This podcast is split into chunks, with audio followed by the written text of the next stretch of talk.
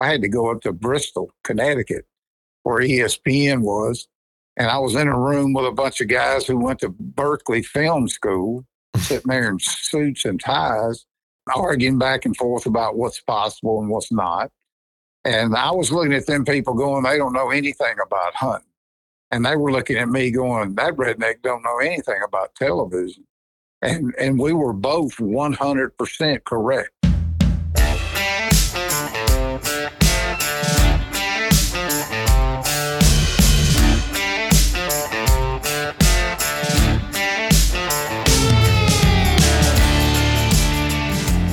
Hey guys, welcome to the National Deer Association's Deer Season 365 podcast.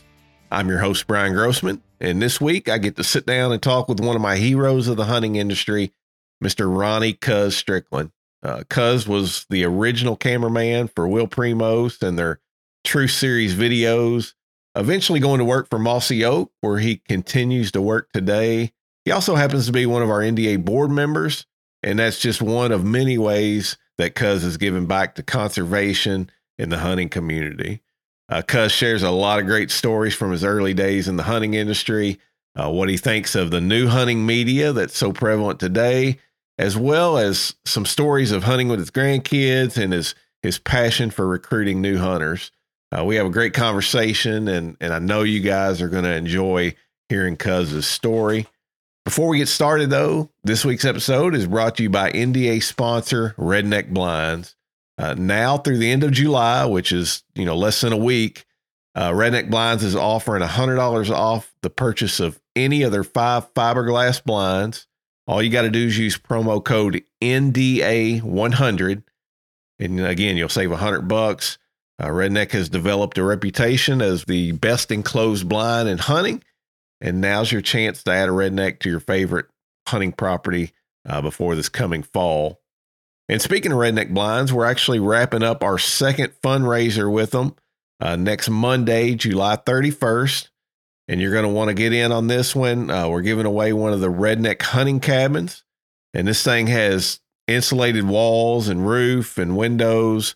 It's got a pre installed uh, 110 volt outlet, marine carpeted foam floor liner completely sealed and protected from bugs and mice, uh, as well as magnetic window curtains and more, much more. So, uh, if you could use something like that on your hunting property, be sure to head over to deerassociation.com slash redneck to get entered today. Again, that closes next Monday, July 31st. So be sure to go ahead and get your chances on that before it's too late. And also coming up this week on Saturday, July 29th, is our first of three Working for Wildlife tour events. Uh, this one will take place in Idaho, and we'll be joining Mark Kenyon and others to get our hands dirty and proving public land habitat for deer and other wildlife. The events are open to anybody who wants to come out and volunteer, and we'd love to see each and each and every one of you guys out there. Uh, we just need you to go ahead and pre-register if you're going to show up, and you can do that on our website at deerassociation.com slash WFW. And one more thing before we jump on the phone with Cuz, uh, the NDA has completely restructured our membership levels. And for the first time ever, we now offer a free basic membership option. So there is absolutely no excuse not to be a member of the, the National Deer Association now.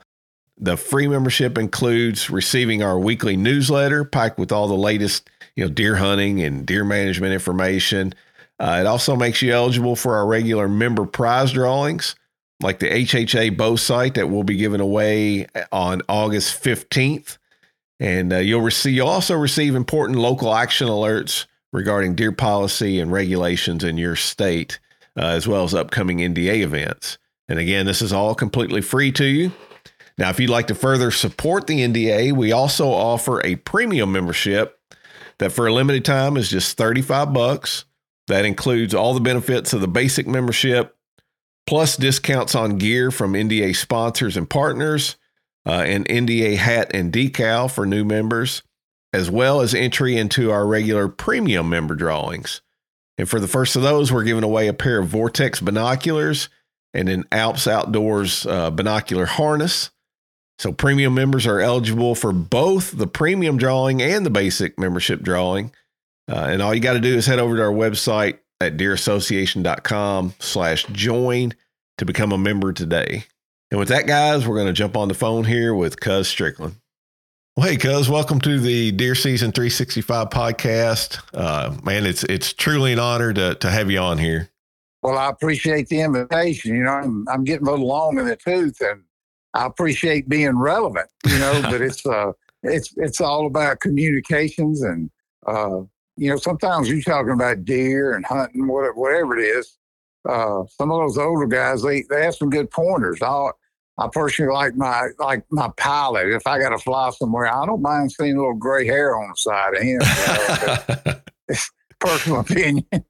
That's right. That's right. Absolutely. Yeah. Some some of the man, some of the best guys I've talked to are yeah, those those older guys that that have the experience, you know, they've been there and done that. And uh, you know, sometimes sometimes you have a little problem uh, on the on the communication side, the technology side, you know, getting them getting them on the podcast. But uh but yeah, they're they're the ones who typically give uh the, the best advice out there for sure. Yeah, nothing nothing wrong with that. You know, I I can't tell you. I have a standard cut and paste answer. I'll get a a, a text or a, a, private message. Hey, man, I saw your podcast. How do I get it? Because uh, old guys, they don't understand. They probably got the app on the phone. I say, I say hey, hand, hand, hand, it to your grandson or your granddaughter. yeah. They can do it in two seconds. so I feel you. I feel your pain. Oh man, yeah, and and I, you know, I like to think. Uh, you know, I try to keep up with all that technology and stuff, but still, man, it gets harder and harder every year. Just like you said, you uh, you struggle with something and then, you know, hand it off to your 10, 10, 12 year old grandson and uh, they, they show you in a second how, how it's done. So it's, it's humbling. Indeed it is. You know, I, I made the commitment I was going to dive into it. I was catfishing with my, my young, my oldest grandchild, who's a girl. She's actually a sophomore at Mississippi State now. I'll tell you how old I am, but she, she, was about 12, 11 or 12, and we, we'd been catfishing, and she was scrolling on that phone. And I said, Avery, you, you spend too much time on that phone. She said, Pop, if you're not on Instagram, you're not relevant. and I went, I went, ouch. Yeah, I don't know if she was talking, telling, talking to me, but uh, and I told my wife, I said, you know what? I, am going to figure out some of the social media because I'm, I'm going to be relevant to those grandkids because good, bad, or indifferent, none of that's going anywhere. They're no. going to have their, they're going to have that phone with them. And if you want to deliver a message or have them keep up with you or you keep up with them, uh, you got to figure some of that stuff out. So that's right. Like it or not. Yep. That's the way yeah. of the world. Yeah, that's it. Well, man, I'm excited to get you on the show uh, to talk a little bit about you know your history of Mossy Oak and you know the changes that you've seen in in the hunting industry and in the hunting community, uh, as as well as a topic that I know is is near and dear to you, and that's you know getting youth involved in in hunting in the outdoors. So, uh, look, looking forward to that conversation. And I I know the vast majority of of our listeners are going to know who you are, but uh, I, I'd still love to get a little backstory on your your career in the hunting industry, and really starting with just you know who was it that uh, initially got you involved in hunting in the outdoors? yeah, well, I grew up in a small town, southwest Mississippi, right on the Mississippi River. Natchez. my dad was a 20 year Army guy, and uh, he didn't hunt a lot, if at all. He would we would make him go sometimes, like the week during Christmas and I can. And, but he was a fisherman, and I tell people to this day he's the best fisherman I've ever known who, who didn't own a boat. Because back then it was you know ponds and going down the the levee toward Vidalia, Louisiana, going across the bridge, fishing what we called bar pits, which the correct term is borrow pits. But he uh, he he, he kind of instilled in me that I love being outside and uh, I stuck with the hunting. I had an older brother who's kind of stuck with the fishing, but I, I, was just enthralled with everything about it. And uh, of course, it was all public land. They make such a big deal about public land now. I mean, that's all I ever did till I was in my probably mid 20s. So it's no big deal to me. I hunted uh, Homochitto National Forest. And uh, when he retired from the Army, he went to work for the local newspaper, the Natchez Democrat. He was the sports editor, and he had a hunting and fishing column on Sundays. And uh, later in his life, when he had some health issues, he asked me if I wanted to take that column over. And I did. I, I started writing this column with absolutely no training. Matter of fact, uh, the editor of the newspaper told me, he said, man, we used to, I would turn it in on Thursdays because it would be in the Sunday paper. He said, he said, we'd all gather around. They'd go get a six pack just to read my column, you know, because I, I would spell like I spell barbed wire, B O B W I R E, you know, I no, but I, I, knew what I was talking about. I That's just right. didn't know how to, how to put it on paper. But anyway, that little column ended up getting syndicated and, uh, I ended up working in a sporting goods store there in uh, Natchez and uh, rigging bows, and we were a huge archery dealer. And uh, the short version is, I was buying calls from Will Primos when he was still making them himself, those true double mouth calls. And uh, I was uh, one of my buddies came in one day. He'd bought the first VHS camera I'd ever seen. It came into Sears and Roebuck, and he, that's where he bought it. And I immediately started trying to camo that thing. Said, "Let's go film a turkey hunt." And I would send Will the VHS tape because we were using his calls just for him to look at. And he kind of just showed up at that store one day with this giant key, uh, camera. He bought it a uh, WLBT, the TV station. He said, "You think you could film a hunt with that?" And I was looking at that thing, I was looking at that thing, going, "I don't know, that's a lot," because it was gigantic. It was a huge camera with a like a three quarter inch cable that plugged into a recording deck with these big three quarter inch. Anyway, I, I camoed it up best I could, and uh, I, you know, ended up filming the first couple of truth videos, and now that's become a cult movie. But that's kind of where I got my start right there. So, Yeah. So did did you have a mentor at all as far as on the hunting side of things? uh, yeah, really didn't. You know, I, I, I kind of I had a good buddy, and we hunt together. Didn't know what we were doing, and of course back then there weren't there was no such thing as a food plot. Uh, I mean, it was all finding a, you know, you'd find a good acorn tree, uh, or a funnel, or a, in my part of the world, uh, you know, it might be a fruit bearing tree, persimmons, or something like that. And uh, you just sat and waited for deer. There wasn't a whole lot going on. and uh, I, I started reading magazines. You know, I was a big reader. I was a big outdoor writer fan, and I would read Field and Stream. wasn't a lot of stuff about the southeast. no. It was a lot, a lot of out west. You know, and a lot of Midwest stuff even back then. But I just loved it. You know, wasn't and I tell everybody all the time, and I, I they you think of me if you do if you know me you probably think of turkey hunting but i was bow hunting way before i was turkey hunting and it actually took me about i think it was six six years before i actually killed a deer with a bow and arrow it was Mhm.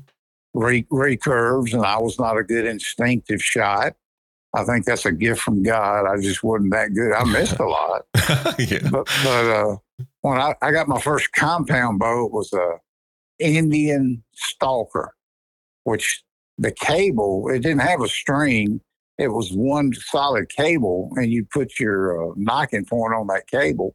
But it had a movable pin built into the riser. You could move it up and down. It was like a brass thing. And I figured that out and went, "Oh my word! I'm gonna kill every deer in the county with this thing." And so, uh, yeah, there wasn't a lot of people to talk to back then about deer hunting or turkey hunting. To be honest with you, Yeah, yeah. Well, I can I can relate to that side of it. I didn't no no one in my family hunted by the time I took an interest. So yeah, it was uh it was all learning by by trial and error and and more error than than trial. So yeah, uh, but yeah, I think I think that that that can be good too. I mean, you you learn a lot by all those uh all those mistakes you make along the way for sure. Yeah. I mean, I had my nose bloodied a lot, you know, and, and back then there wasn't that much information. Now it's constant information, Yeah. and it was uh, you can get overloaded with information. Just get Oh, on yeah. Instagram or Facebook and whoever you're following, and if they're a, I guess they call them influencers now. I mean, there's it's just relentless product after product after Oh. product, and uh, and uh, learning the hard way was kind of fun. You know, the the journey's always more special than the destination to me, and and I've had a, a really good time, you know, in life because I got to see all the hunting stuff from the first compound bow basically to what all's going on now. And uh, it was incredible to be part of that journey. And then to be in the industry as part of that journey was truly fascinating. Not only hunting gear, but, uh, you know, it used to be all about magazines. And uh, that's how I did the PR for Mossy Oak forever. And I did that by taking outdoor writers hunting and putting them in Mossy Oak and uh, making sure they were wearing it when we took our pictures. And now that's there's still magazines, but I mean, I don't know what the percentage is, but I'd say the vast majority, 90% of the people are getting their information from their phone or their iPad. So you got to, we had to figure out how to get it to there. Yeah. So Yeah. yeah, it's it's been it's been fun to watch. Oh yeah, Abs- absolutely. And and I want to I do want to dive into more of that here in a minute, but um, yeah, kind of walk us through the progression of your career. You know, you talked about uh, Will coming in with that ginormous camera. Where where did things go from there? Yeah, I we I I did it a kind of a part time deal that first year trying to figure that camera out. And I tell people they won't believe it. I, I did it for a couple of weeks the spring before I went to work for him. and he would pay me, I think it was six cents a mile or ten dollars a day. That's what I that that was the pay for going and trying to figure this camera out. And uh, which was kind of complicated. And uh, anyway, I figured it out enough and just kind of made the leap of faith. He said, Well, will you come to work for me? And he, uh, I went up there, was talking to him, and I thought, and that was a cool idea. I wasn't thinking about, you know, the money or anything because there basically wasn't any. Him and Toxey were starting at the same time. But he bought a new Ford truck, just a plain Jane gray, uh, wasn't a crew cab or anything. We called it the Silver Bullet. It was a silver Ford truck. We put a camper shell on it. I actually built a box back in the back of the truck and I would and I lined it with foam. I don't remember where I got the foam. So I could set the whole camera while it was still on the tripod and that recording deck in there and then shut the lid so it wouldn't slide around. It was so big. And uh, I filmed that first year full time. I didn't get to go with Will, but maybe twice. He was busy trying to launch the Primos thing. He, his family was in the restaurant business in Jackson. He even had an, another restaurant on his own, so he was back and forth and back and forth. So he said, "Look, just go with your buddies. Y'all go film some turkeys and do the best you can." And I think I ended up getting twelve or thirteen hunts that first year on those giant three quarter inch tapes.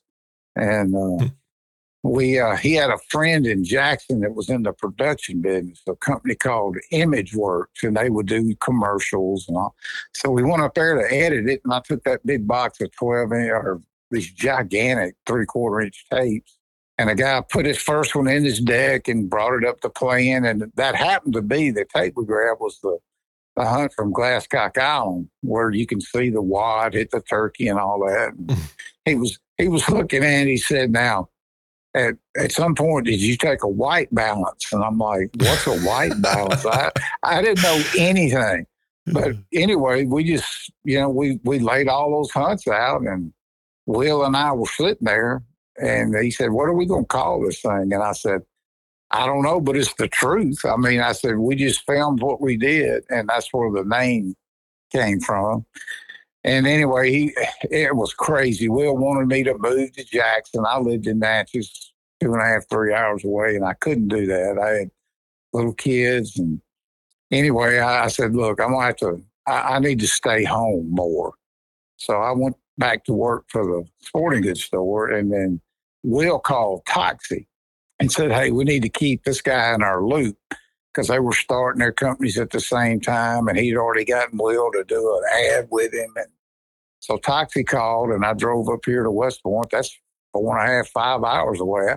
I felt like I was going to Canada or something. but anyway, I, he said, look, you can sell for us and do that. You can cover your territory here and there and kind of make your own schedule. And I ended up going to work for Toxey on a kind of a wing and a prayer. Certainly wasn't money involved in that either. But I was uh, I was good at selling this new camouflage. And uh, Bill Bill Sugg, who was the first employee, he he covered Mississippi, and me and Bob Dixon got hired about the same time. And Bob would do Alabama, and I had everything else. I mean, wherever Arkansas, Louisiana, and and I can remember I had a '83. My company car was an '83 Delta '88 Oldsmobile. we called it the tank. It was so big. Had my samples in there, and I can remember stopping and calling Toxey many times at a phone booth. There weren't any cell phones or anything, and say, "Dude, I just sold two hundred and fifty dollars worth of Mossy Oak." And he's like, "You're kidding." I said, "No," and uh, that's where the stories come from. You know, being on the road and uh, selling it. You know, walking in cold. Hey, I got something here, and I would show them pictures. We opened dealers up, and it was it was doing pretty good, but I still wasn't making any money. And uh, I came home one day, and my my wife was sitting there, had stacks of bills or whatever from. She said, "She said, look, we need to talk." And I said, "I get it. I, I'm done playing. I need to get a real job." So I called Toxey, and he said, "Look, give me six months. It's fixing to turn." And during that next six months is when Browning took Mossy Oak on as their official camo pattern, and uh, that kind of changed the world. Along with we started I kept filming stuff. He's like, we got to get a TV show. And we kind of launched our TV show on TNN a few months later. And that, that really, that was an incredible time because now we, we went from this little fledgling Mississippi company to a nationwide deal when Browning had us in their booth at the shot show, the official pattern of Browning. That was that was crazy. and uh, so I, I, I, was producing the TV, which we uh, nobody knew how to do that. And Toxey's always been so smart. He was like, "We need to control what the TV show looks like." Because all I was going to do is the same thing: take the video and farm it out to somebody in Memphis or somewhere that knew how to edit for TV. And he said, "We got to figure that out." I went to Mississippi State. They have a production school over there. Thank the Lord. and and I found the dean and was talking to him what we were doing, and he was uh, he was showing me the production class room and all that. And I said, "Well, you think any of them people out there going to school right now hunt?" And he said, "Well, I know that big boy does. His name was Stephen Davis." And I just hung around till class was over and talked to him and just kind of hired him on the spot. And uh, he was really smart. And we ordered all the equipment we needed he got the guidelines from TNN, and we we we actually edited the show here in West Point and sent it up to TNN. This is way over somebody. A lot of them younger view or listeners don't know what TNN was. oh, I remember. A, I yeah, remember. gigantic cable network, and all they did was hunting and fishing and NASCAR and rodeo and country music. It was the perfect venue for us. And uh, by the second, first year, we were on Saturday mornings, and that's kind of the kiss of death. But the second year, our ratings were so good, they put us on Sunday nights in prime time. And uh, that, that really changed the world because now everybody that's got cable is watching us Sunday nights at seven o'clock, and we would get true Nielsen ratings on that following Tuesday. And uh, way different back then. All your there wasn't that many shows. There was two or three fishing shows, and uh, Buckmasters came on. It wasn't, you know, before that it was like the American Sportsman on ABC, which right. was all film, film narrated stuff. So it was the timing for Toxey and Wills that as far as that goes was just uh, a gift from God because there was they were starting their companies at the same time this hunting industry was being born and uh, the timing was good and the messages were good Uh, it's uh, it's it's been unbelievable. You know the the journey and, just, to be a small part of that, watching it grow, is has been incredible. Yeah, yeah, man. Did did you ever think back in those early days of of packing that massive camera around that that hunting media would would blow up to where it is today? I mean, we're you know, there's hunting videos twenty four seven at your fingertips.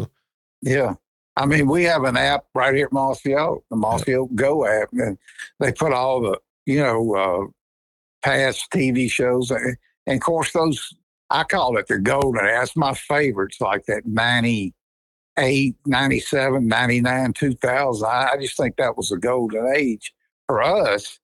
And uh, I loved how those, you can, and to be honest with you, you can go back and look at some of those shows now and go, that would fit right into this because I learned a valuable lesson. when TNN went away, they sold their network to Spike, and we were we weren't a match for them, and they knew it. so we moved we moved to ESPN. wasn't a lot going on. They were just kind of sticking their toe in the water with this hunting stuff. So I had to go up to Bristol, Connecticut, where ESPN was, had a big meeting with all them, and they were picking a couple of shows. And I was in a room with a bunch of guys who went to Berkeley Film School, sitting there in suits and ties, and arguing back and forth about what's possible and what's not. And I was looking at them people going, they don't know anything about hunting. And they were looking at me going, that redneck don't know anything about television. And and we were both 100% correct. and so we were like, well, can you do this? Can you do that? They didn't understand about being quiet and the wind and all that. Finally, the guy that was running the meeting kind of slammed his fist down on the table. He said, Cuz, he said, can you give us a reason to root for the guy or girl, whoever's hunting? And he started explaining, like, I've watched some of your shows and the, it starts up and they're sitting in a tree, blah. He said, who is that sitting in the tree? How did they get there? why did you pick that spot? He said, you got to tell me a story. He said, let me tell you something good stories and characters and real good cinematographic video. He said, that'll never go out of style. And he's right. Yeah. He, he, you know, telling a story is a big deal because you got to bring the people in. That's why I admire Toxey so much. He was uh, never put me on the camera. He was he was never in your face with that stuff. So we would always go somewhere and we would be in there with, we didn't have a host. And we'd say, well, let's go film these people hunting. And if they're not interested, well, then let's film their guide. And if he's crummy on camera, don't want to talk, let's talk about the, the town. It was always so story driven. And, uh, you know, by whatever means we had, telling that story ended up helping us a lot. And the product kind of sold itself because everybody was wearing Mossy Oak. And we would put a 30 second commercial in the mix. And that was it. It was never an in your face kind of deal. It was always about that this is our brand and this is how we roll.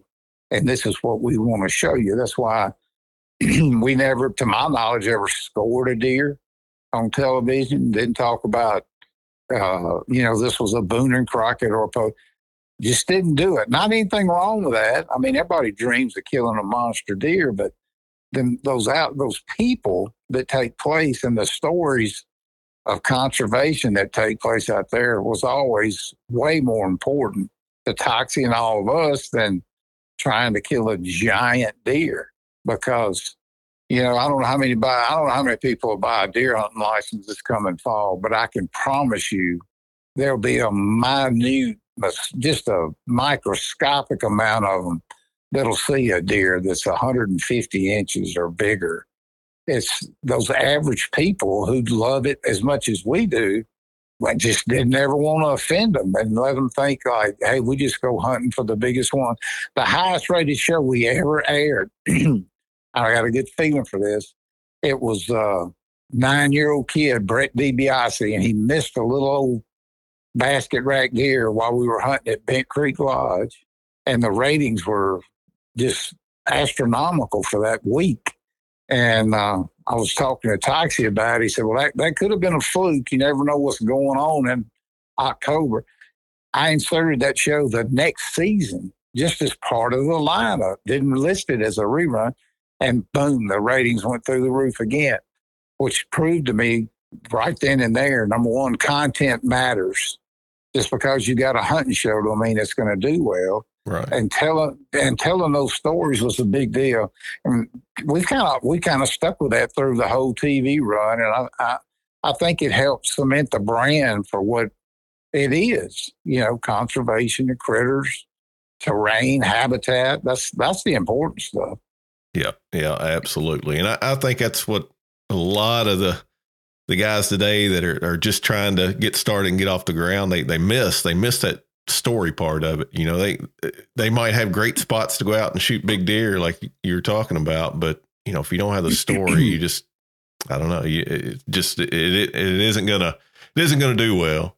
Yeah, I you know I hate to get wrapped up. I mean, uh, just like on my farm out there, I've got three grandsons, and you know they came up with all they all killed their first deer when they were five years old with with a, uh, with a crossbow. So my whole world revolved around pop up blinds and crossbows and food plots and stuff like that. And never once did I talk to them about, no, we're not going to shoot this one. oh yeah. We're not, I didn't care what they shot to this day. I don't care what they shoot. I was like, all right, our farm ain't that gigantic. everybody, everybody gets a buck. I don't care what you shoot. And they, if they want to pass on a little six or an eight point or something, that's cool.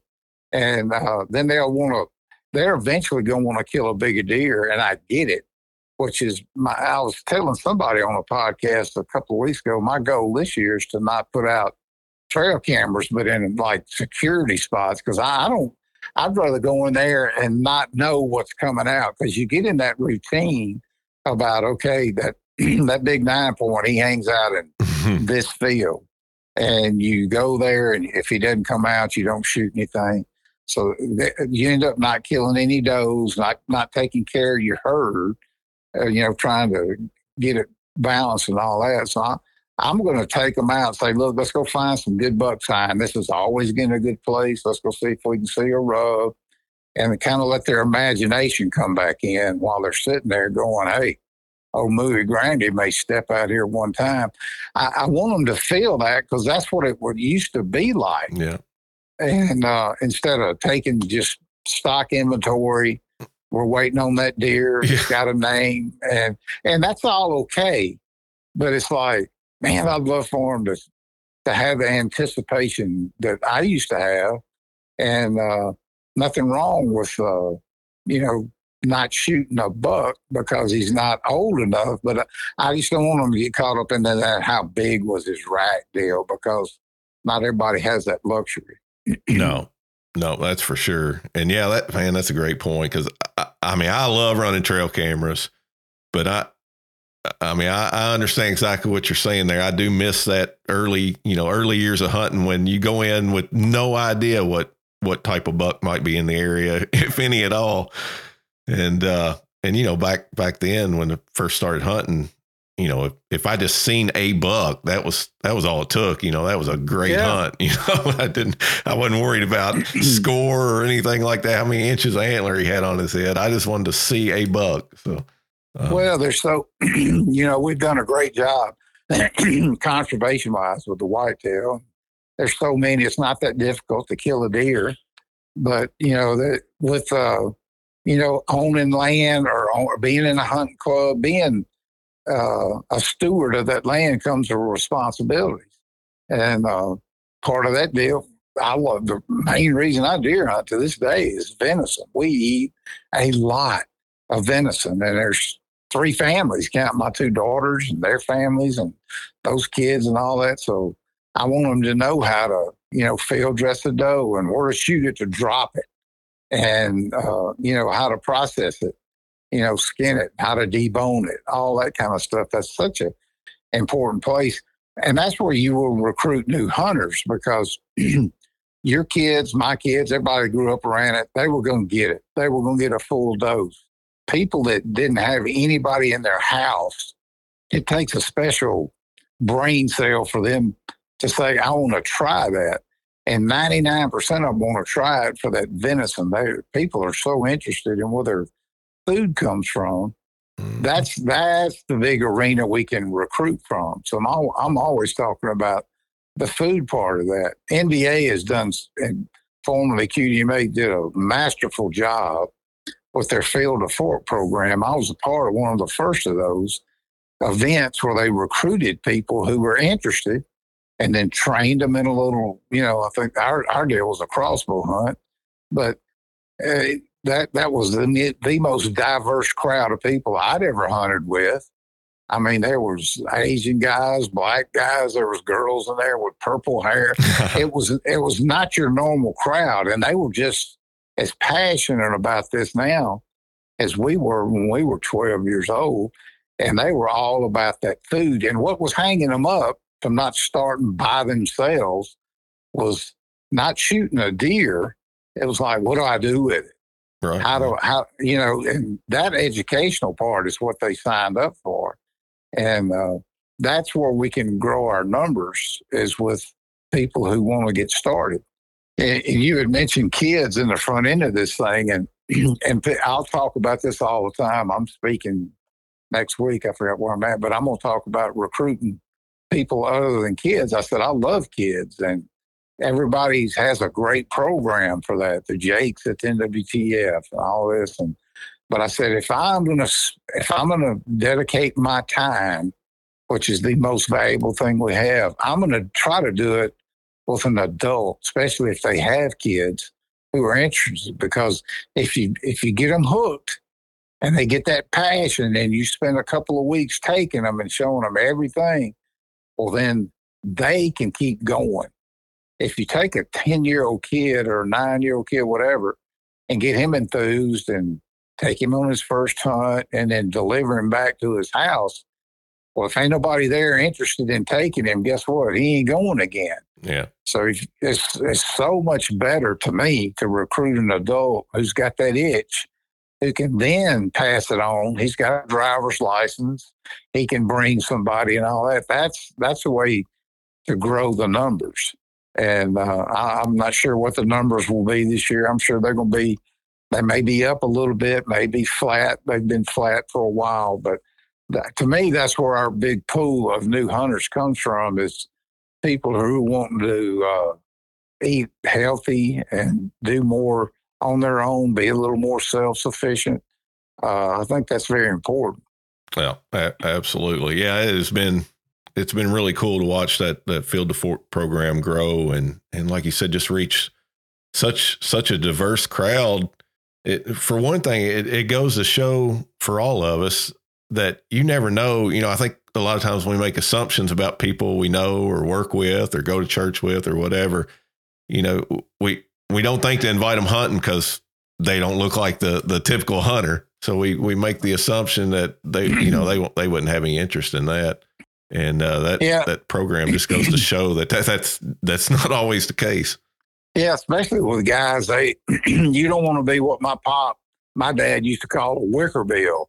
It's somebody who did just didn't know anything about the outdoors. You don't want to be the wicker bill. So guys, especially adults, they're they they're hesitant to say, "Hey, man, would you take me hunting?" You know, they uh, some guys just can't do that. It was like me when I first I bought my first little piece of land. I wanted. I was like, "Man, I'm gonna fix me a food plot." Blah blah. I didn't know anything. And I'd have to go ask Toxey or uh, one of my buddies or go to the co op and say, what do I need to? I didn't have any clue how to do that. And people would look at me like, dang, you're cuz. You're, you're supposed to know all this. So I know what that feels like. So the best thing to do is embrace somebody. Don't make them feel like the wicker bill.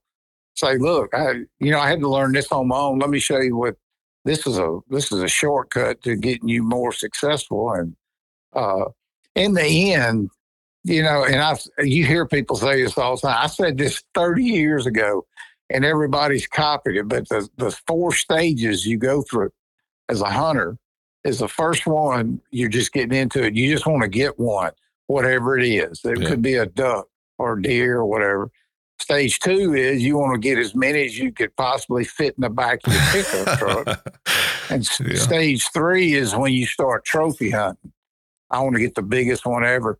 And if you make it to stage four, that's when it's kind of that's you've it's identified who you are.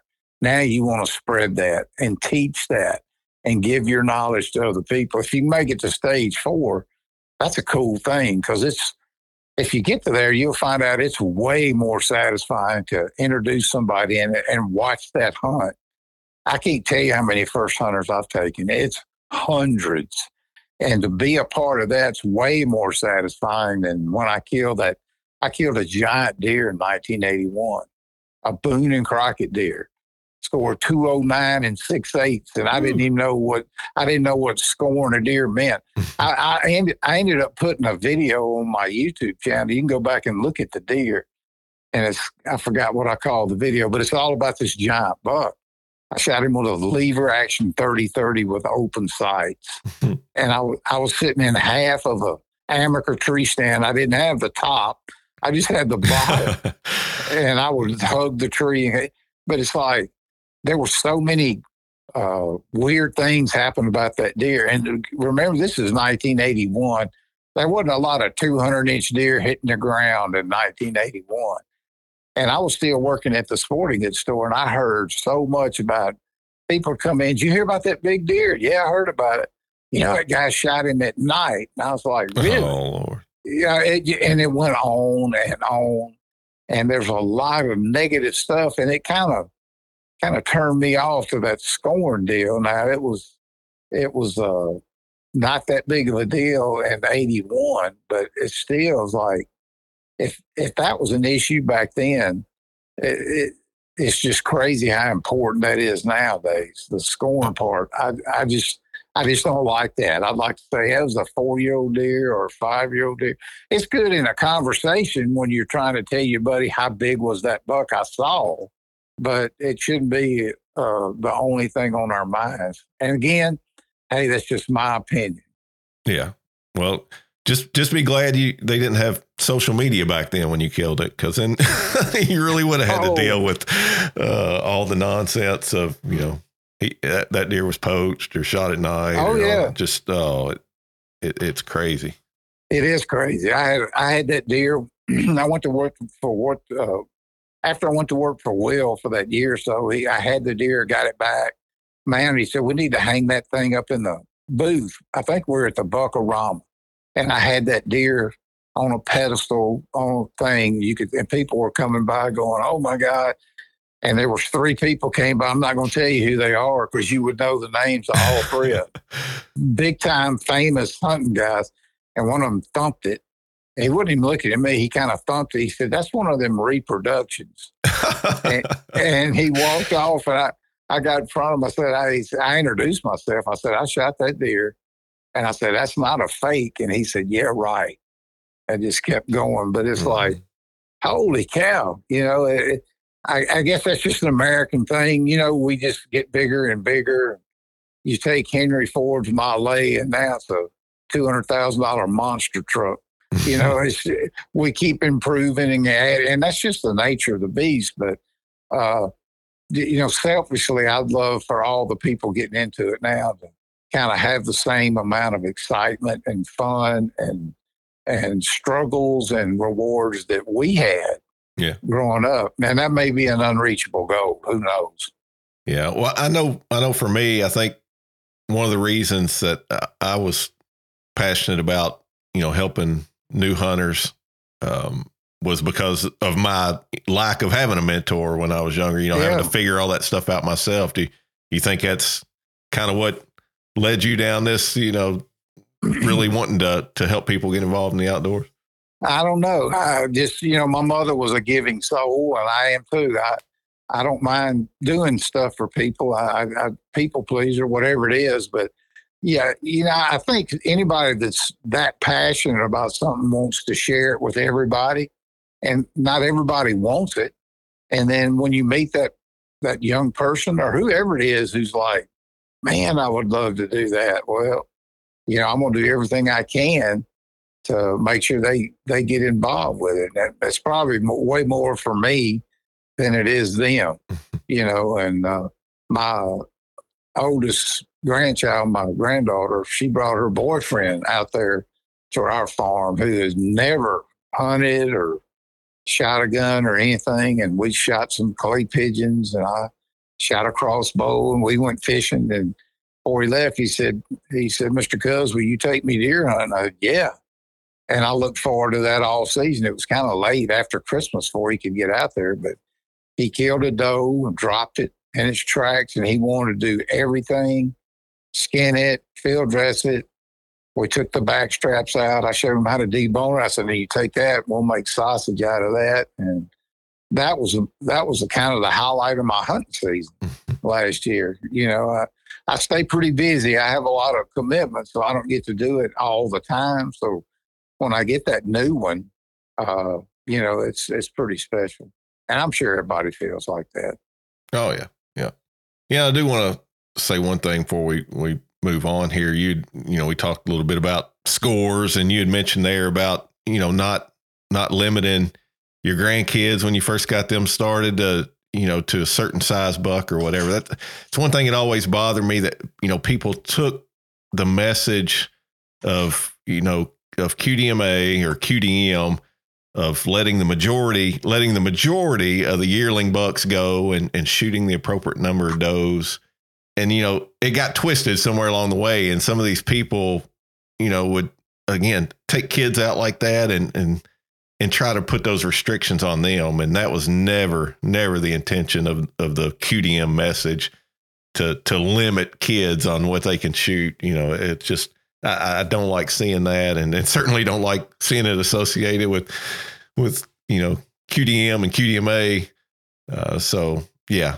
yeah let let the kids you know have that taste of success let them shoot what they want and uh, man i just or, or, really any new hunter for that matter it doesn't matter if it's a kid or not you know don't don't limit a, a, new hunter take them out there show them the ropes and take them you know have a deer come out and say no you can't shoot that one.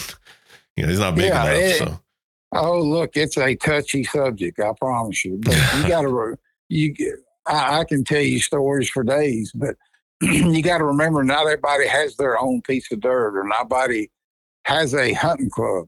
Not everybody gets to hunt three days a week. Some some people don't get to hunt but a weekend. Yeah. Or, or three days. And if they want to harvest their venison during that three days, I, I say harvest it. If it's a spot, whatever it is, you know, everybody has their own, you know, their own style, their own whatever they get to do. And sometimes you, if you get too hung up on watching giant ranches who are just managing for big deer, you'll you'll you'll get a little discouraged. But uh, I knew QDMA was not about that. It to me, it was all about herd health. Just like when I had my farm, I had a guy out there, and I forgot what we were talking about. He could have been a county guy, CRP guy, or something. But I was like, no, I ain't to do that. I ain't to do that. I want to be able to make my own decisions. But he's like, well, what's your goal? Out here, and I said to have the most, the largest sustainable population I can foster on this one piece of land. I wanted, I wanted maximum carrying capacity. And if a deer happened to get big, that's cool. But I wanted them kids to see deer. Yeah. Because they got they got lots of competition now. And if you can't keep them interested, you know, you you got you don't even have a fighting chance. So my, my deal was a healthy herd of deer, maximum carrying capacity. And that's the kind of questions I ask. That's the kind of food I grow. That's how I want my terrain with this much bedding. And uh, it's it's different for everybody. And uh, you know, it, and once you get into it for a long time, you go through those stages.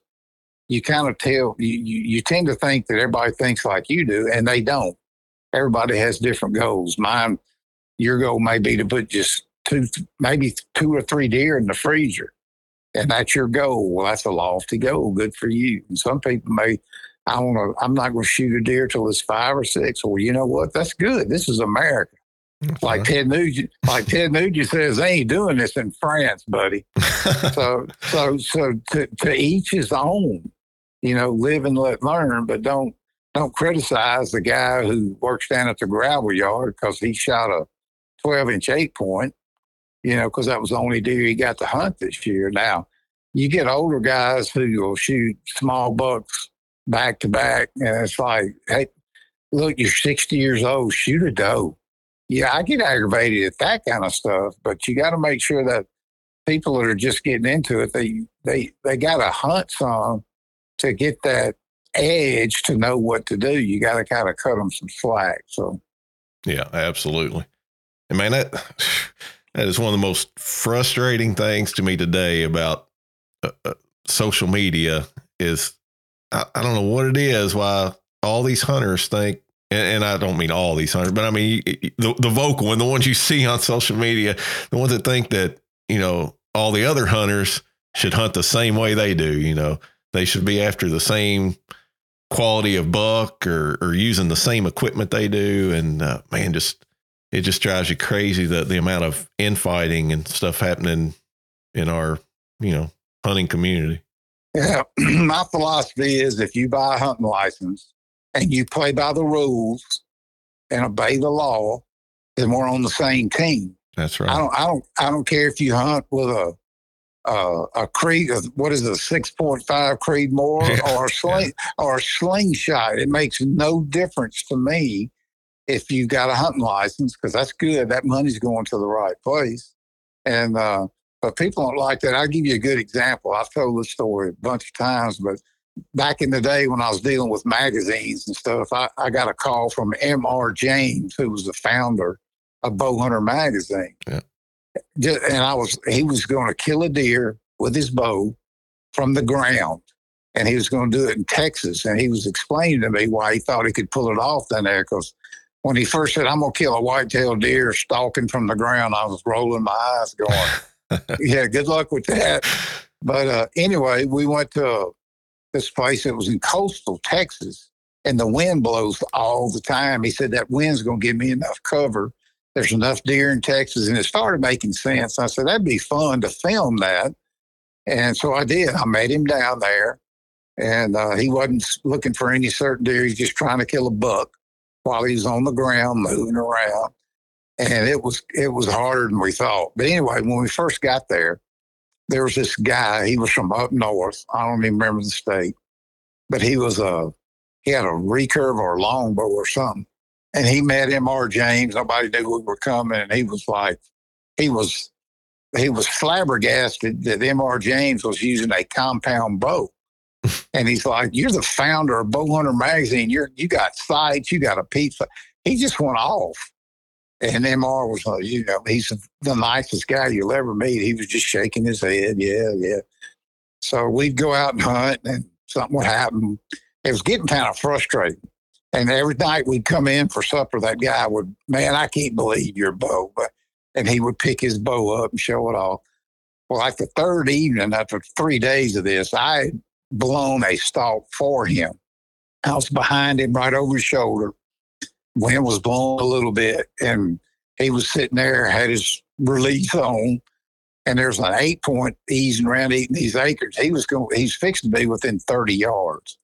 And I hear this rustling, and I look down, and it's this giant snake. I learned later it was a blue blue indigo snake, which you you can Google it. They get real big, and I don't do snakes. I'm scared to death of snakes. So when I saw that snake, he didn't see me he was coming right at me. I naturally made a move to get out of his way and probably grunted. I'd like to think I didn't scream like a 30 year old schoolgirl, but anyway, it spooked the deer enough. And MR turned around with like, what in the world?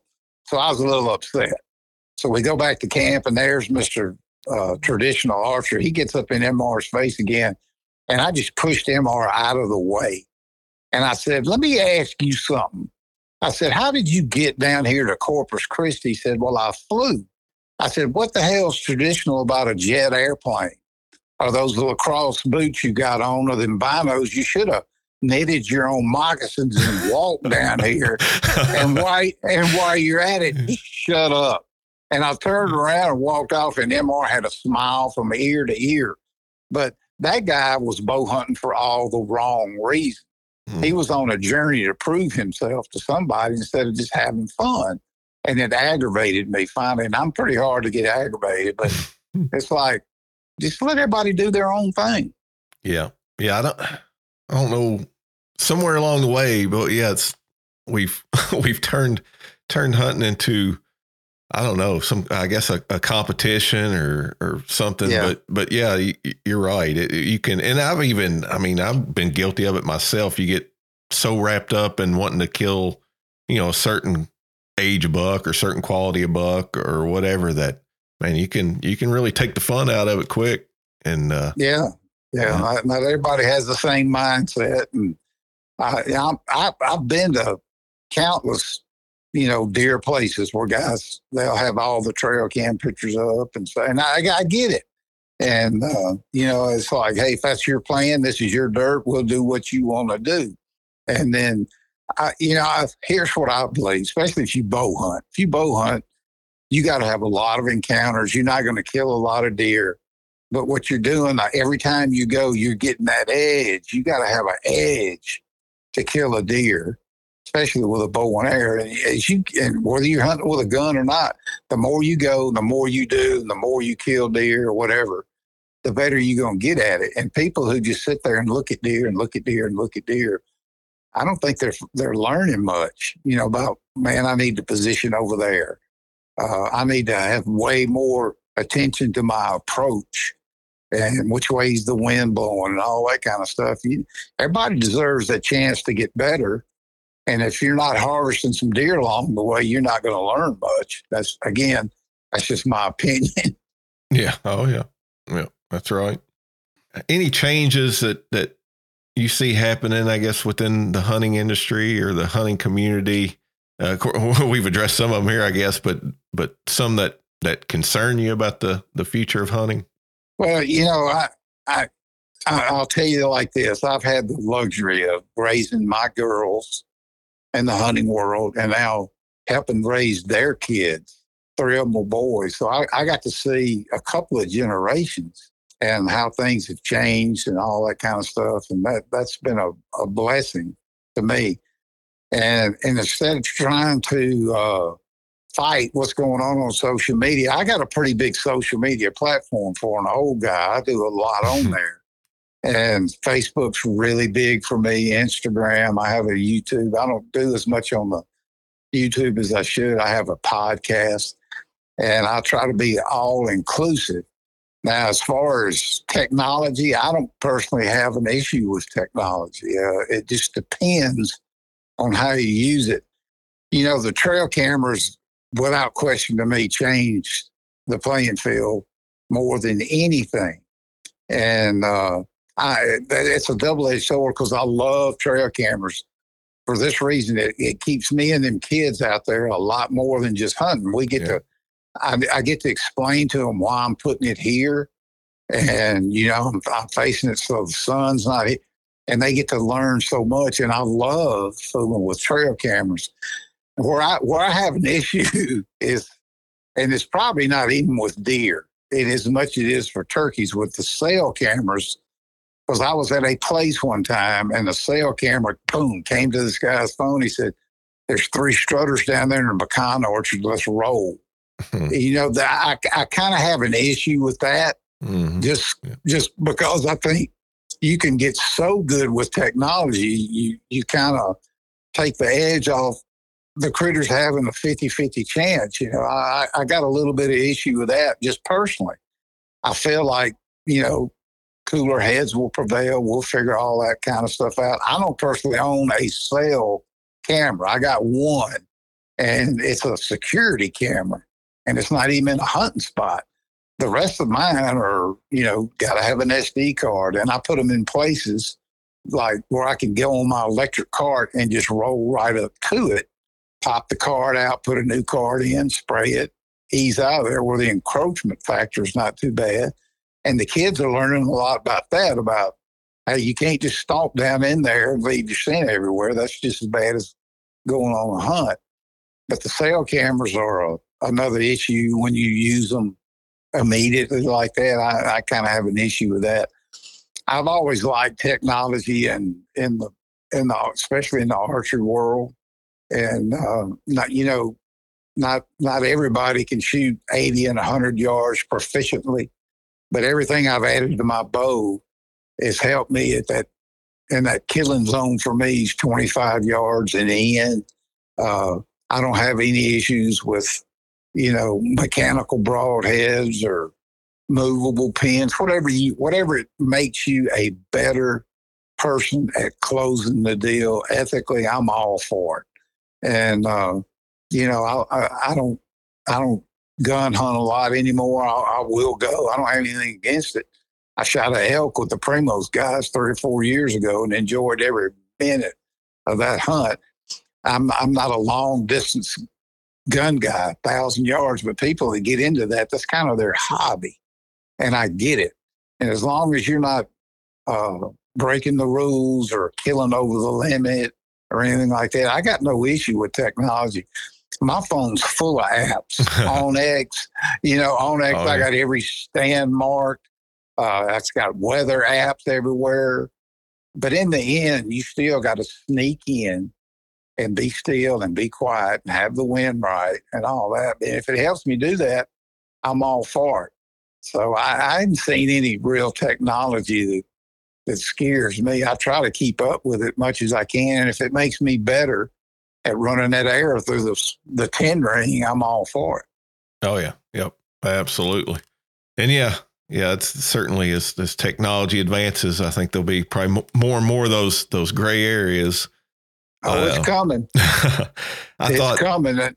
Oh yeah, I was, I was just going to say I don't know if you've seen it, but but Mark Kenyon just put out an article, I think on the MeatEater site that uh, had to do with his, you know, he's starting to use some cell cameras, but he's putting some uh, self limitations in place to where he's not tempted, like you said there, you know, to get a tech me- text message with a that a buck's right there, you know, by your stand, and so you yeah. slip in there and try to shoot it, you know, right right then and there, and uh, just had some pretty good advice on there where he's how he's kind of taking that uh, that temptation away uh, just some ways he's he's setting up the camera and stuff. But uh, yeah, well, good for him. You know, and hunters hunters through the through the decades have been the best at at, at policing themselves. And that's when you get into the anti-hunting world. I tell people all the time, any any animal in this country, and this is the the, the perfect place to prove that we always have nothing that's huntable legally will ever be on the endangered species list because hunters are going to say, well, whoa, wait a minute, something's wrong with the migration or something's wrong with the hatch or I'm not seeing as many deer. They'll figure it out. And the difference in the, the hunters and all sportsmen in general is they'll they'll pay whatever it takes to do the work. And that's a, a unique thing we never need to lose sight on. We're not very good at patting ourselves on the back but we have the the best experiment in wildlife conservation in the history of the world right here in the United States. And it's so many good hunters, just like that article right there, self limitations. I'm going to figure this out. Uh, and man, you just, you can't say enough about that. That's why I stay, I stay pretty excited about it. I've gotten a good look with these young kids. They, yeah, there's a generation out there that kind of lost their way. And but I think the young, young kids, 10, 12, 15, 18, man, I, I, think a lot of them get it. I get some great questions from my grandkids and hmm. younger kids when I'm speaking. And it's like, wow, man, I wish I'd have been that knowledgeable when I was their age. I, I think they've kind of caught on that we're messing this thing up. What can we do? Because, you know, that, that old saying from the Indian chief, we don't inherit the land from our fathers, we borrow it from our children. And uh, they're looking at like, hey, wait a minute, I want to be able to do that when I'm your age. And that's what I think about all the time in the habitats. Like, you know, I planted, you know, hundreds and hundreds of cherry bark oaks and all kind of trees that I'll never see and they can drop from, but maybe they will, you know. So, and I think hunters in general get that. I really do. Yeah. Yeah, I think so. We're going back to you know, we talked about some modern hunting content and and how it's so readily available today to, to anybody who wants to watch 24 7 um what what do you what do you think about it? What do you think about the the video content that's uh being put out these days? You know most of the video content i take in is on youtube and it's it's it's generally you know some some kid or guy or girl whoever that's just filming you know their adventures out there and there's no as Will said, there's no fancy edits or no stage stage scenes, and uh, I enjoy that kind of stuff, especially if it's uh, struggling. You know, I, I, very seldom will click on something that's got clickbait saying uh, 180 inch deer at 10 yards. No, you know, it could be some big time influencer who's killed a giant deer and but what I want, and there'll be a clip of it, like, yeah, that's a big deer right there. But I was like, you know, some guy found that deer, some some local, three years ago, has been watching it and watching it, and he's probably the one that set the stand up, and he he knew about all that, and so I don't pay a lot of attention to some of the big big time influencers. I I dig down deep, and I may just go to YouTube and click on. Uh, bow hunting deer, and you'll see some crazy names and you know uh, some kid trying to do something. On, I'd rather watch that, and then I had somebody who's polished and has a long career and all that because there's some unbelievably good and funny and useful content out there if you know where to look. So I, I got I'll go down some pretty good rabbit holes. I do it on all kinds of topics you know, but uh, I enjoy my favorite thing to do now is I'll, I'll find an interesting person on YouTube and I'd say I'd like to get them on my podcast and trying to, you know, private message them, all that kind of stuff, and end up exposing them to more people because I've went down a lot of their content and it's good stuff and they got some good tips and they don't have any sponsors. You know, they're not hawking product. They're just doing the best they can. I love, you know, doing some detective work and finding that kind of stuff because it, it's pretty it's pretty fascinating to me because I can remember seeing Toxey. We'd have to write a check to TNN or ESPN for an amount of money that that would be staggering today, much less in the '90s. And if we could get, you know, two or three, four, five hundred thousand views of that while it was on television, Toxey was like, that's a win right there. Well, you can do it on social media sitting on your couch now if you're careful. yeah. And, and to me, I have a, a way more deep appreciation for being able to do that than somebody that didn't see them giant checks going out the door trying to reach them in just one medium. So it's uh, it's fun to for me to dig down and find those kind of people. And um, you know, it's like my social media. I'm pretty careful. I, I post a wide array of things. It's not just hunting. It's pretty heavy hunting during season, but it's uh, I don't try to. I've I've put very few posts about I killed a big deer normally because I didn't kill one. Now all three of my all three of my grandsons killed a really nice deer last year, but the one that got the most views was like I think the opening weekend of both seasons. It was 94 degrees. Mm. And out of the four groups, one person saw one deer, and everybody was sweating. And we camped, and that was like the the most watched video from last year. It wasn't about, you know, this one killed a big deer, that one killed a big deer. I think the big deer can make you get you numb a little bit if you leave that story out. Yeah. Yeah, and, and speaking of, of videos and your your grandsons, I know, you know, it's uh you've you've created a a series there, included some some videos on your your Cuz four one YouTube channel uh, with with your your grandson Cranky, the Cranky oh, Chronicles. Man. Yeah, uh, how, how did that come about? Well, Cranky is a unique individual. He was uh, from the get go. He got his nickname because he was when my youngest daughter was pregnant with him. He kicked and kicked and and at some point, the brother who was already with us said, That's a, cranky baby. So the nickname just kind of stuck. but I knew Cranky, and all of them are great kids. Yes, sir. No, ma'am. Open doors. They're just their parents have raised them so well. But Cranky was a little different. He, I just knew he was different. He didn't care if the camera was on, and he would talk more like an adult when he was five years old than anybody. Kids and dogs and food always do good on social media, and I enjoyed hunting with him. And because uh, I knew he was different. And Cranky was actually diagnosed as being dyslexic when he was about five he was having some issues or six. He was having some issues in school, and uh, God bless him. Uh, they got a coach and a teacher. He's actually a principal of the elementary school. Phil Ferguson. He told Lauren, he said, "I want to have Cranky tested," and he was showed he was he was dyslexic. And there's a great school over at Mississippi State, a class, and Cranky went five years, two two days a week through that course. He was the second kid to ever make the whole five five years of that deal. And He makes straight A's now, A's and B's, but his the way he communicates is so different, and uh, people just they were drawn to him.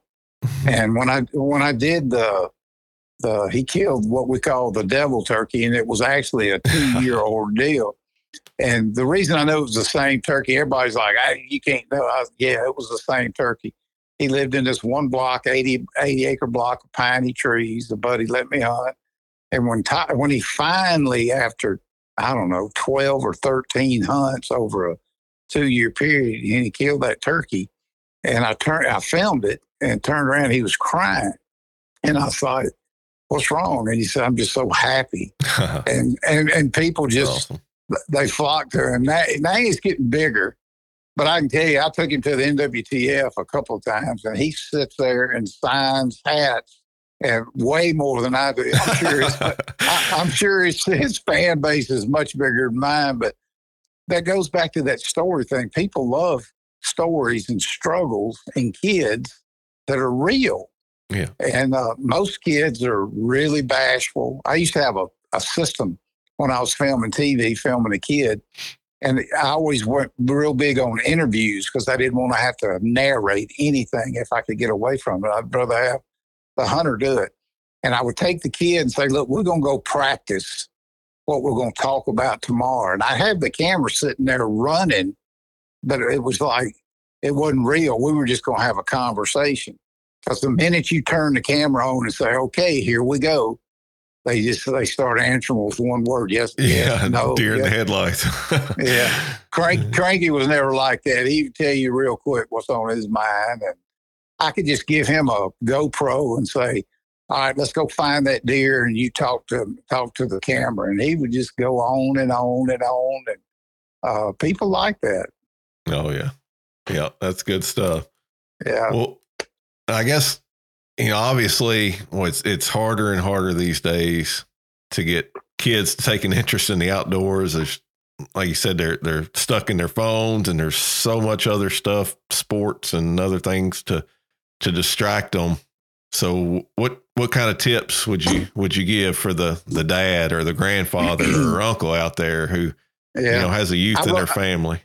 Yeah, I wrote an article for the QDMA about this. Yeah, I don't right. remember what the name was, but I've had the pleasure, like I say, of doing it for two generations.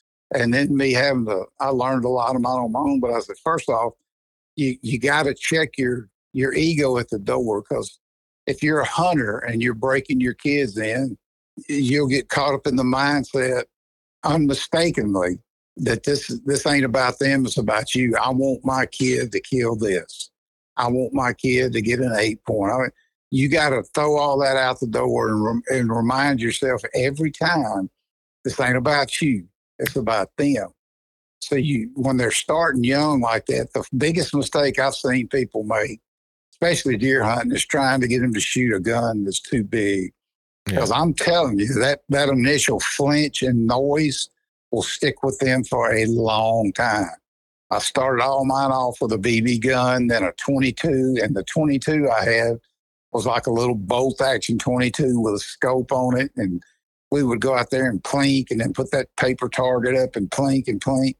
And when I took them the little 223 looked just like the 22, and I wouldn't even bring it up because I know that gun was not going to kick them so bad, and they were going to be so excited. All right, I took that out of the equation. The next thing I, I made sure is they were comfortable. I, I didn't want them to go on a mission. You know, like it's 20 degrees down here is like unbearable. I, I picked the picked the right days, made sure they had plenty of snacks. We talked about we we'd spend an hour picking out what they wanted to take, mm-hmm. you know, and whether it was a, a honey bun or a you know bag M and M's. We talked, no, that makes too much noise, so we got to put them in a plastic bag or something. Make a whole big deal about the snacks, and then try to remember that you're a guide uh, for the outdoors, not just that deer hunt, and show them everything tracks, a spider web, anything, and, and let them know that that the stuff happens out here. And it's, it's, it only happens out here. I, I had girls, and when we were sitting in a deer stand, whether it was a shooting house or a blind I built and covered up, they would talk to me about things that they would never bring up in any other situation because we had two or three hours to sit there and visit. So you you you got to let them know they're that important. If they want to play with their phone a little bit, I say, okay, here's the deal. You can play that puzzle, whatever you're playing with, till four fifteen. Then we're hunting. Got you. And and you know, lay them rules down and and let them have some of their stuff, and then teach them about hunting, make sure they got their gear. I made sure every one of them had a little pair of their own binoculars. I say, now watch that point down there. Every five minutes, you got to because I can't see as good as I used to. Mm-hmm. You just got to you just got to make it all about them, and then take them through the whole process. If they kill a deer, if they don't want to stand there while you're gutting it, that's okay. You know, just break them into that slowly and then uh, you know make them part of the venison deal. And when you're eating, say, you know, little John, he killed this deer. I didn't kill it, so they'll feel proud and they'll know the whole circle from, like the NDA says, from the field to the fork. And uh, long as you you make it about them and not not about your ego, they'll love it because if they if you can get them to go once, everybody can do that. If you can get them to go three or four or five times, then they'll start, they'll kind of get hooked and then they, they can start making their own decisions. Toughest thing you can do is, uh, is turn them loose. Like two of my grandsons now are hunting on their own. And I, I hated that, hmm. but it's like, it's, it's, a, it's just, a, that's what you got to do. And, uh, you know, Matt, I turned him loose when he was, he was probably 13 or 12 and he said, Papa, I'm ready to do this on my own. I said, okay. So I'm going to take, we went to the best spot. And he said, you know that we saw that big deer down there two weeks ago, but he was way down to the end. I said, well, go down there. Maybe he'll come out. And uh, we got, I heard, I was, I didn't even hunt that day. I just stood up there by what we call our little man den. I could hear, I heard him, pay yow. And uh, he sent me a text, got him, got him, got him went down there and it was a little bitty eight point. We walked up on it together and his jaw dropped and his eyes got big. He said, Man, I thought that was the big one. and, and we I said, Hey, it's fine. You got your first deer by yourself. And I never scolded him or whatever. I was like, That's cool. Now you know what the big eye is. He'd heard me talk about getting the big eye when your your adrenaline gets rushing, you know, you think, Oh, that's a monster deer. But guess what? It he'll never forget killing that first deer on his own. You know, that's that's a tough thing to do. Is uh, is is give them wings, just yeah. like when they get their driver's license. That's that's hard to do, but you kind of got to sit back and go, well, that mission's accomplished. I think they enjoy it. First thing you know, they're inviting their buddies, and I'm cooking for them and dragging deer, and I ain't hunting anymore. But that's exactly where I want to be. Yeah, yeah, absolutely. Yeah, that's man. But that's the that's the hunts. When I think back on you know my thirty five or so years of hunting, you know, it's not what I killed or what I did. It's you know those those times with my kids, their firsts, and yeah, um, yeah, those, those are the hunts that that'll that'll stick with you forever for sure. Yeah, it's, And- uh, it's, it's, it's no, things happen out there that don't happen anywhere else, and I, I feel bad for people that don't get a chance to do it. So, Yep. Yeah, and I learned, like you said there, er, I learned early on when I started taking my kids along. Man, it, like you said, you got to make it about them, and just uh, you got to curb your own expectations. You know, Yeah.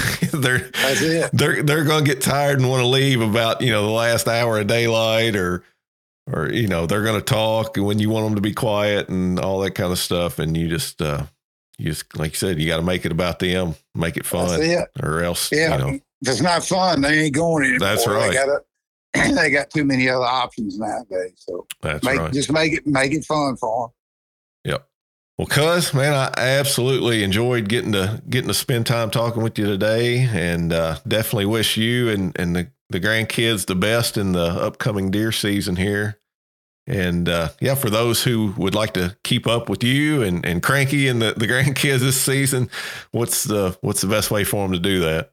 Yeah, it's, Cuz Strickland on Instagram and Cuz Strickland on uh, Facebook, and I do have a YouTube. Gets real busy. It's called Cuz Four One One. It gets real busy during the hunting seasons. And uh, podcast is called A Fistful of Dirt, and it's kind of wide reaching. You know, I had Kip Adams on a couple of weeks ago, and that was one of my favorites. He is he is such a wonderful guy. He's the biologist at, at the NDA, and but I cover a lot of topics this week. I got a guy that it's got a, a almost hundred percent self-sustaining uh, homestead. I'd call. He started with five acres, and now he's got, you know, he's got a great garden and hogs and chickens and two dairy cows, and loves to hunt and fish, and he's kind of all about that food thing. So it's a it's a wide-reaching array on that, but. I'll, I'll tell you something, and I appreciate you inviting me on here because people like you, this you're you're the outdoor writer of the day. We used to pick the guy that was the guy at deer and deer hunting or you know Sports Afield, and those days are are dwindled. And it's people like you that have podcasts where people get their information, and I don't. I can promise you, nobody has an idea how much work that is. So my, Yeah. my, my hat's off to you for uh, taking that flame that older guys are passing down and doing a great job. And I got nothing but admiration for you, Brian. And I appreciate you asking me to come on. Well, I appreciate that. I, I tell you, one of my, and you're right, they are a lot of work, and and one of the the main reasons that that you know keep me plugging away at it is, uh, you know, just what other way would you have the opportunity to to sit down with with guys like yourself and and some of the the other folks in the the hunting industry that I look up to, and and just be able to sit down and have a you know hour long conversation with them. It's it's a, a really really cool privilege. So Well, I I- appreciate that. I, pre- I appreciate you. Send me the link and I'll post it on everything I got. and, and we'll share it with as many people as we can, brother. well, good deal. Good deal. I appreciate that. And we'll definitely, uh, you know, post uh, links to, to all your stuff there, your YouTube page and, and Fistful of Dirt podcast in, uh, in the show notes as well. So people can check that out. Well, thank you, Brian. I enjoyed it, my brother. Yep. Same here. All right, guys. That wraps up our interview with Cuz Strickland. Uh, thanks so much for checking out this episode of the Deer Season 365 podcast. If you haven't already, please consider subscribing to the show. You know, you can find us on all the popular podcasting platforms like Apple Podcast, Google Podcasts, Spotify, iHeartRadio, uh, and and several more. So about anywhere you could listen to uh, listen to podcasts, you should be able to find us there. Uh, or you can just go to deerassociation.com slash podcast and subscribe directly from our website. Uh, hey, we'd also love it if you take just a second to leave us a five star rating or a written review. You know, those both help us uh, climb the, the podcasting charts and be more visible to uh, to future listeners. So we would appreciate any support you could give us there. For more information about the National Deer Association, you can visit our website again at deerassociation.com. From there, you can sign up for our free weekly newsletter and uh, hey, just enjoy some of our several hundred articles of, of free content right there on our website, covering everything from hunting strategy to food plots, habitat improvement, um, deer management, you name it. Uh, if it's deer hunting or deer management related, we got some good content right there on our website available to you. So check that out. And of course, you can always find us on all the popular social media platforms Facebook, Instagram, Twitter, and YouTube at Deer Association. So, again, thanks for listening to the Deer Season 365 podcast, the podcast where deer season never ends.